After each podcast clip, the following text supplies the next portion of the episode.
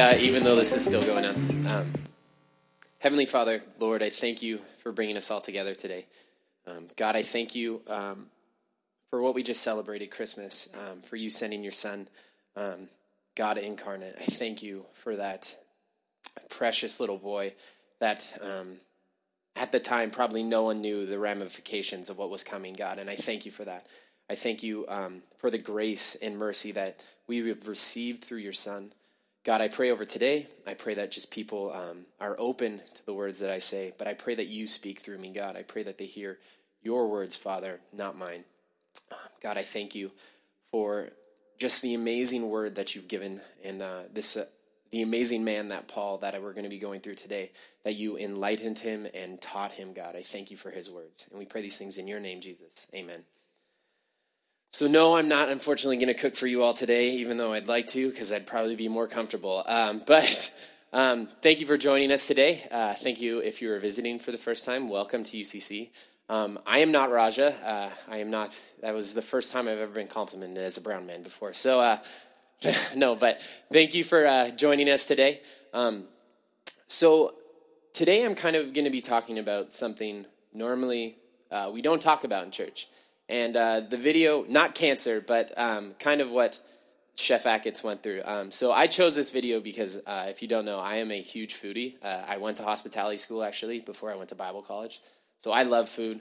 I love the whole hospitality, all that stuff. And that's actually, Alinea is my favorite restaurant in the world. Uh, one day I would love to go there, but first I have to find about $800 to spend on two people. So it might be a while. Um, but something that um, I really loved about that video in the intro is um, this man who was so well known for his tongue, and that might sound weird to you, but he was. He was known for his tongue because the things he came up with, the things that people tasted at his restaurant, were out of this world.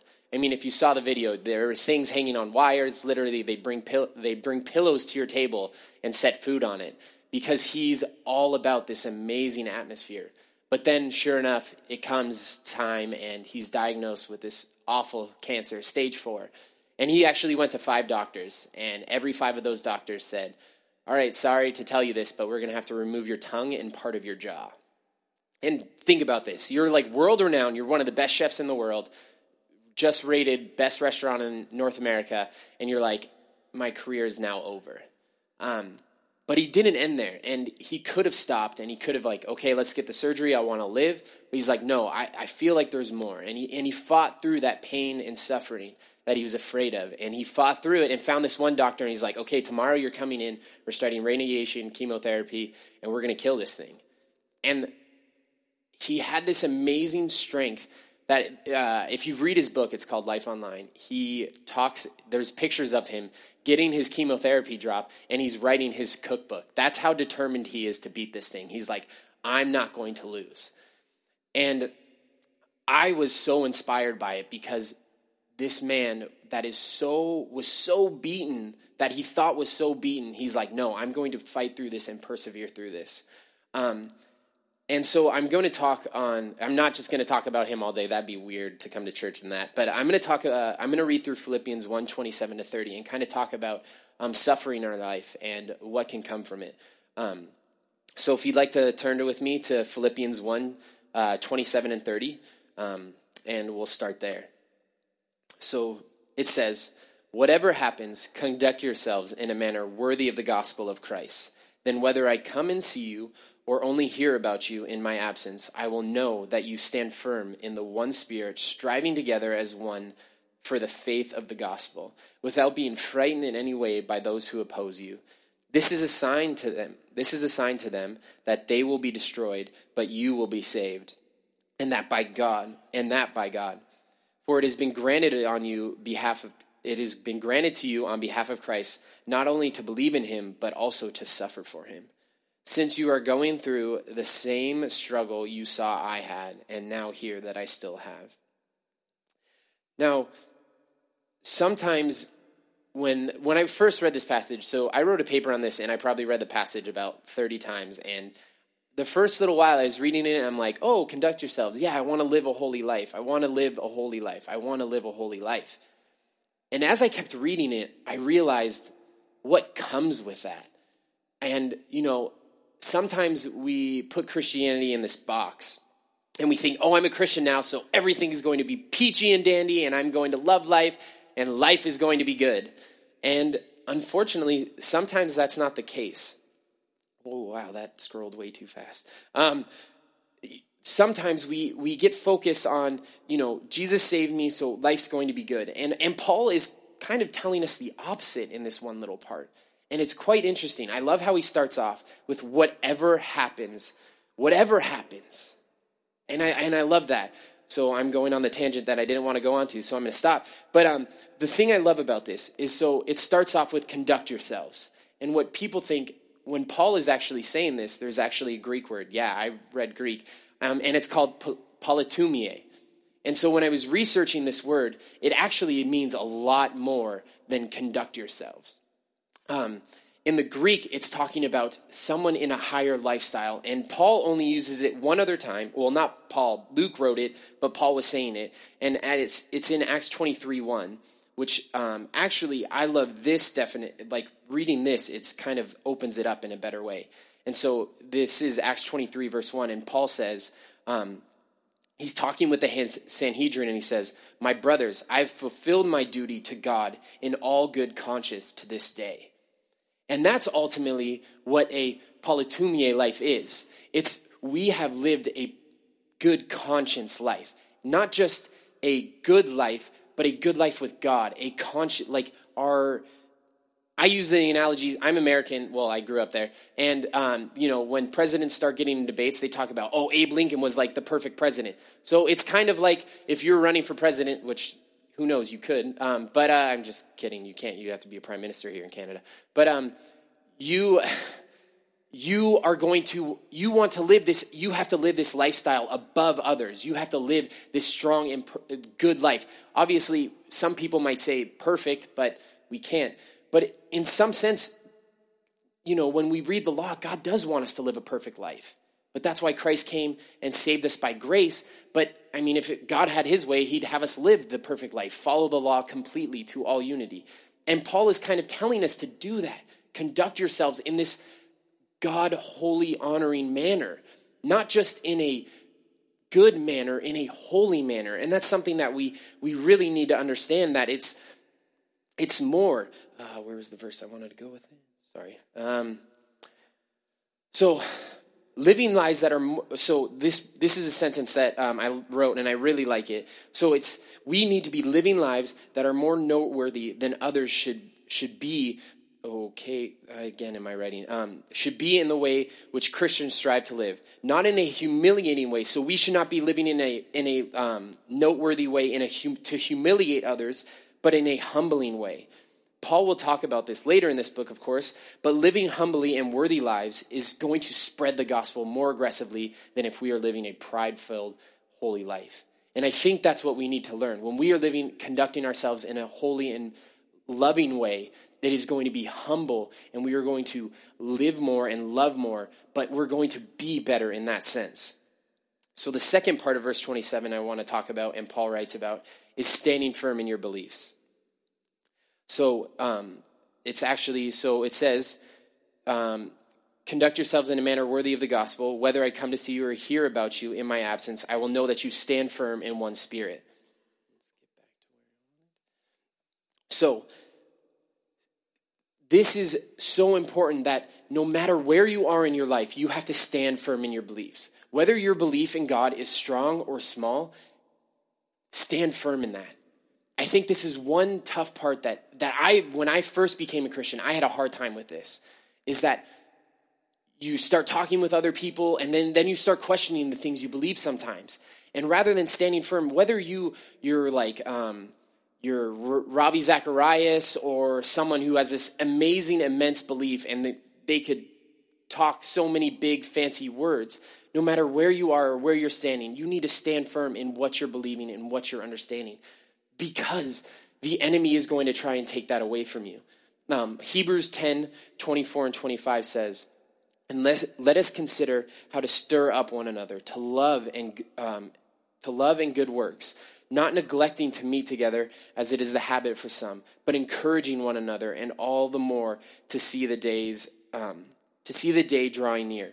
So we need to stand firm in our habits. Let stir up one another. It, those habits are important. Those those things that keep us connected with God are super important. Standing firm in those things. Um, we we have staying truly trusting the beliefs that you have can be actually more beneficial for you than questioning it over and over again. Whether it's the smallest thing, if you're like, I just know Jesus died for me, but I don't know what else that means. If you have that and work on that, it's going to grow. Sometimes people, me, like, I use I use myself as an analogy a lot because I only know my thoughts and stuff. When when I first became a Christian, you know, really became a Christian about five years ago, I only had that small thing of, man, I know Jesus loves me, but I can't explain or tell anyone how Jesus loves me. I just know it. But the funny part is standing firm in that and knowing that through conflict, through through anything, it started to grow and started to expand. And I started to learn all these things. And I'm like, whoa, this is such a cool whole new world that I get now. And I think that's what some people see is they beat themselves up on this small thing rather than seeing that this is the seed. You know, your seed is going to grow. Seeds grow. That's, you know, talk about the mustard seed, the smallest seed. Christ says, plant it and it's going to turn into this giant, big old tree. You know, we need to trust in those little, standing firm in the little beliefs that we have and keep watering them, and they will grow for us. The third point I have is, is standing firm in your community. Um, like Hebrews, we just talked about, it said, stirring up one another. You know, we need to we need to be encourage one another the biggest thing about church that we have to have for us is our community. We cannot do this on our own. And Paul Paul is a perfect example of this. When you look through all of his writings, he's with someone, talking with someone, or he's doing a worship service in a jail. He's, he's with people all the time or writing people all the time because he knows how important standing firm in his community is. Um, Dennis, Jam, uh, Dennis Jam, he's a commentarist, says um, the Christians standing firm in one spirit, so the spirit of the Holy Spirit in the community um, is a proof of their salvation in the sense that they're, they're, their unity, fearless, fearless. Wow, why can't I read today? The Christians standing firm in one spirit is a proof of their salvation in the same sense that their unity and fearlessness demonstrates God's presence with and support of them. Christians should realize that the unity of their mind and heart ultimately show their desire for God. And of course, I jumped ahead. So, so unity in community, but also, so when Paul is writing that part in verse 27, he's saying, stay in commune with spirit and mind. And when in the Greek, it actually says heart and mind. So the interesting part that I love about now that I love about going to the Greek is finding things like that. Because Paul is telling you that the things your heart believe and the thing that's your minds believe have to be connected and have to work together. You're going to be taught things. So, one analogy that I heard all the time is that when you go to church, you, you take um, Christian calories in. Um, I know that's an awesome analogy. But you're eating, you're filling yourself, you're doing all this. But if you keep eating, you just get lazy and fat. And that's the unfortunate part. So, what is that? That you learn, now your heart is going out and doing it doing the action so you grow strong, all those things. You need to realize that when we learn these things, we have to go do what we've learned. If you, it's, and that's the something that I have um, in my walk with God. I started off, I was like a doer. I'm like, I'm gonna love, I'm gonna work my way into my salvation, which is wrong. We need to believe ourselves, and then knowing and understanding that we are saved, we work out of that. Our joy comes from the work. So, one thing, standing firm in your beliefs with the community is also with heart and mind. So, I want to go, so that was kind of verse 27 in a quick thing. So, um, standing firm in your belief, conducting yourselves in the politumia way, in, the, in a holy and pleasing way. And then um, your heart and mind need to be connected. So, verse 28 and to 30 is kind of to me was really hard to um, comprehend at the start because I never understood why suffering was important. Um, and I'm not saying like God wants you to feel pain. That's not what I'm saying at all. So please hear me out right now. I'm not saying that like God is up in heaven being like, I hope you feel pain. That that's not what I'm saying. Um, but some people might ask, like, why why are bad things happening in the world? Like, biggest question out there. Let's be real. Um, but I don't want to focus on the world right now. I want to focus individual struggle. So struggle with your with yourself, with things on your own. Um, and one of the things that um, I realized, and, and I actually wrote this, and, and I really liked it. Um, so, why is struggling so? So, I'm just going to read the sentence, sorry. Um, some people might ask why God ordains or allows the struggles into your life. The answer is, is to that we, we are the reason there is struggle and suffering. We are. We as humans are the reasons we are struggling and suffering. God gave us that opportunity of the perfect life in the garden, but we ruin that. But here's the cool part. But with our suffering, we can gain victory through Christ. Through Christ. Um, a question that is often asked is, why did I have to go through that? Why didn't God help me? The times of struggle are the times we, we, we encounter and we talk with God most. God could be allowing these struggles because He knows that the struggles have the power to help others. We might be going through the same thing.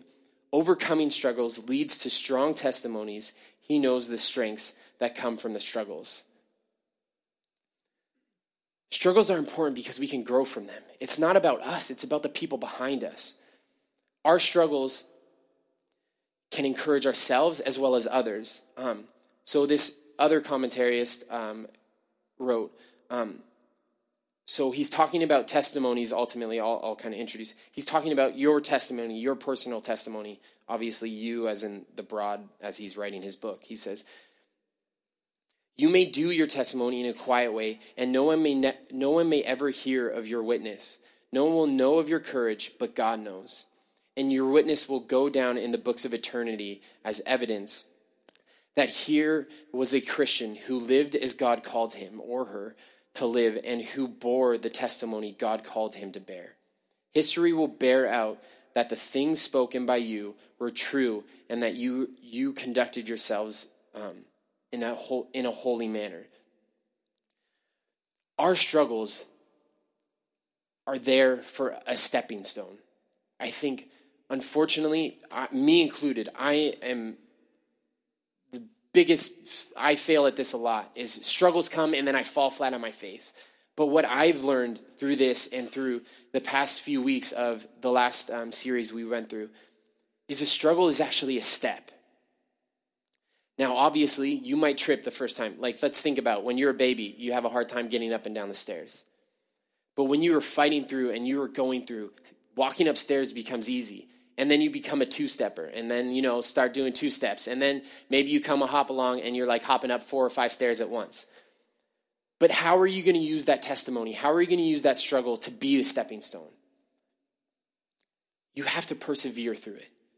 One thing i did this so much as a younger kid from the age of like 16 to 21 i used my suffering i used these things that that i fell over as an excuse to not get better when ultimately those are, those are excuses. Those things that we go through are excuses to get better. Paul talks about his suffering because he's going through it. Paul, I think of a guy just walking for years on years and getting arrested, beaten, like, but he loved me. I, from what I read, he loves his suffering. And I, and I understand now why. Because without our suffering, eh, so without our sufferings, we, we don't go to God. When things go good, we don't go to God. It is so true. I was talking with my older brother, and he's all about me having a child really soon. And I'm like, please stop talking to my wife about that because she really wants to have a child really soon.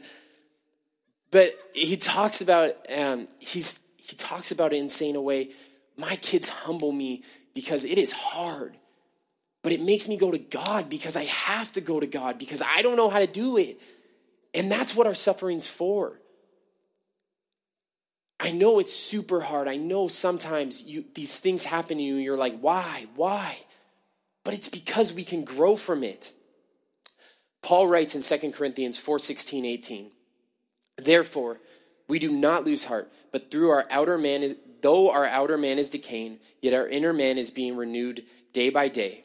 For momentary light affliction is producing for us an eternal weight of glory, far beyond all comparisons, while we look not at the things which are seen, but at the things which are not seen. For the things which are seen are temporal, but the things which are not seen are eternal.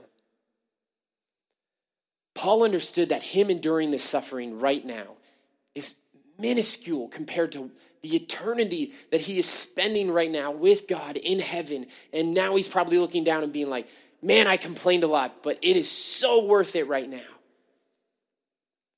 So, what are you going to do? Are you going to live your life continuing to fall over your steps, or are you going to persevere through those things? So, we have three ways of how, through these sufferings, through suffering, you can fight through suffering and grow from it. So, the first thing is um, connect your mind and heart. Biggest thing right now. I have learned that so much over the last two years. Um, I, Raja has like shoved books down my throat, and I realize why now is because it's teaching me how to learn in my heart and mind. It is so important that you connect those two things, that you learn things and then do it. Don't sit on it. Don't sit at home reading the Bible and being like, man, that's really cool. I like that. Yeah do it, apply it. That is the most over and over again. God's not calling us to sit in the chairs at church or sit in the chairs at home. He's calling us to go, go out. Think about the like, um, just it's everywhere. Um, that is one thing that I am that I am trying to do is the things I learn. I am trying to live it out and act it. Um, the second part is finding a community that will keep you accountable and push you towards God. You connect your heart and mind, that becomes your first community with God. Then you have to find the second community that pushes you through the suffering. The only way I got through some of the suffering I did is because of my family, because of my friends, and because of Raja and God. Like, I'm not supposed to say his name, but I said it anyways, Raja. Um, like, if it were for those three groups of people, I would not be here today. And it is true, no matter what you're going through, you might think that the world is ending. Those people will help you pull it through and come through. Um, I'm, and if the, right, I'm going to say this, and I hope Raja doesn't get mad at me, but if this is not the church for you, I don't know how, but I'll help you find another church. Like, I'm dead serious. If you feel like this church is making you feel uncomfortable or weird, or you, I don't know, whatever it may be, Find a church that will help you grow. And I but here's the here's the part that I'm going to throw a curveball in your own thing. Is every church you go to, you're going to find faults in it. You're going to find things that are wrong. 100% out. I, there's there's no matter where you go, no church is going to be perfect because humans run the church and we are not perfect. So I'm telling you right now, I'll help you find a church, but you're probably going to find difficulties there if you're it's, it's us. We need to change our mindset and our hearts towards church. Are we going to sit in the chairs and get frustrated, being like, I don't like what so and so is preaching, or Marshall's going on a lot of tangents, or whatever? Or are you going to sit and be like, man, what am I going to learn today? How am I going to, how are the, how the things I'm learning today, how am I going to go use them? If you come into church in that mindset, man, you're going to be like the dream team, let me tell you. And I'm talking about that old basketball team. Yes, I am. Um, and then the third thing I want to talk about, I don't even remember which year they were, but um, the third thing I want to talk about is don't give up when things get tough. Um, I I think when I when I think about suffering, I always go to my life because I put myself through so much suffering you could talk to my mom. Like I feel bad for her because like I brought her along too, and I didn't know I was. The one thing the the day when I hit rock bottom, I realized that giving up wasn't an option. I, I I thought about giving up. I thought about that whole giving up thing, and I realized that was probably the worst thing I could do. And I am truly grateful for whatever, whoever, I, it was totally God. And now that I look back on it, that, that changed that, that instance of me trying to give up. And I'm truly grateful for that. And I'm telling you right now, whatever you're going through, don't give up. Talk to me, talk to whoever, anyone with a name tag. We will help you get through this. You can't do it on your own, and we want to help you through it. I don't know what you're going through, but it gets easier sometimes. Um, sorry, it's honest. But don't do it alone. It, it might not get easier, but it gets comfortable because people are walking alongside you, picking you up when you fall, helping you up the stairs. So I want to start my closing off with um, probably one of my favorite verses, um, and it's James uh, chapter 1, 2 to 4. Um, I'm sure a lot of you have heard this, but it says, Consider it pure joy, my brothers and sisters, whenever you face trials of many kinds. I consider it pure joy, my brothers and sisters, whenever you face trials. Who says that? But it's so true. Consider it joy because you know that the testing of your faith produces perseverance. Let perseverance finish its work so that you may be mature and complete, not lacking anything.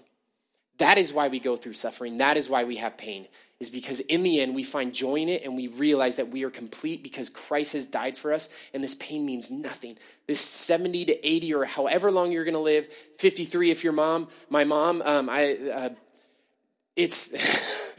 It's, it's true though, no matter how long you are, this life is going to seem minuscule compared to the time you spend with God. So I want to close um, with the quote from Dr. Oz that it ended with. And I never thought I'd like a Dr. Oz quote, but I did. Um,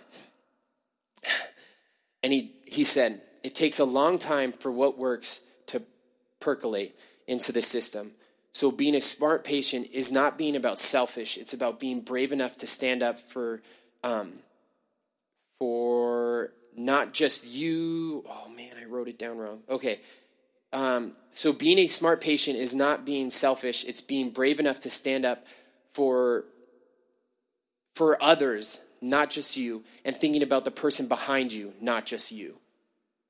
That's Christianity right there. You go through things not for you, but for the person behind you. I went through things because because I I'm praying that I'm helping people through my story. I'm praying that people who've gone through things, I'm praying that people who have been adopted, they hear my story and they're like, "Wow, that's cool knowing that I wasn't a, my, like whatever whatever your story is. It's it, like I went through things because I hope that the things I've went through I can encourage others. Adoption, drugs, alcohol, all those things. I hope people are encouraged by my story because I, I was dead. I was completely dead. And now I realize that that suffering that I put myself through and the suffering I put myself through now sometimes, I, I consider it pure joy because I desire and I want to persevere through it so that this life seems like nothing when I'm in heaven, hanging out with my grandmother, hanging out with Paul, hanging out with Peter, all these people, and realizing, man, life is so much better now. And we get to hang out and worship God all the time, that's my that's going to be my pure joy. And I hope that you all understand that if you're going through something right now, it's it's it's it's a good thing because it's going to push you forward and bring you back to God. And just remember that if you're going through something, go to God. If you're not going some, through something, go to God so that things don't come up but things probably will still come up. But just remember everything, everything we do, suffering, joy, pain, go to God. Because through your suffering, joy comes and your pain is relieved. So let's pray. Oh, yeah, communion and kids, come on down. Um, I, I don't know all of your stories. I don't know where you've all been, but um, I hope you all know that if you're going through a hard time right now, if something in your life is going through, it's it's going to get better. Um, one day it will get better. So, Heavenly Father, I pray over today. Um, I pray that I pray that when we find when suffering comes into our life, God, that we, we see it as a, as a stepping stone, not a stumbling block, God. I pray that when suffering comes along, we can, we can use it to come closer to you, to, to wrap our arms back around you. Holy Spirit, I ask that the things people heard today, um, they implement them in their lives, God. That they, they find a way to, to live holy and pleasing lives, God. Like Paul said, the Politumia way, that, that it is a, an, a stronger, a better life, God. I thank you for your word that we can learn these things so that we can live a better life, God. But I thank you for your word, most importantly, though, that when we're suffering, we can go to it and find encouragement and find joy, God. I thank you for your son. I thank you for the sacrifice that he gave, the final and perfect sacrifice. And I can't wait for the second Christmas, God. I pray that we live our lives for that day rather than the past of our lives and, and, and, regretting the things that we did, but we look forward to, to the second coming, to the, to the Christ returning God. That's what we look forward to in life. we pray these things in your name. Amen.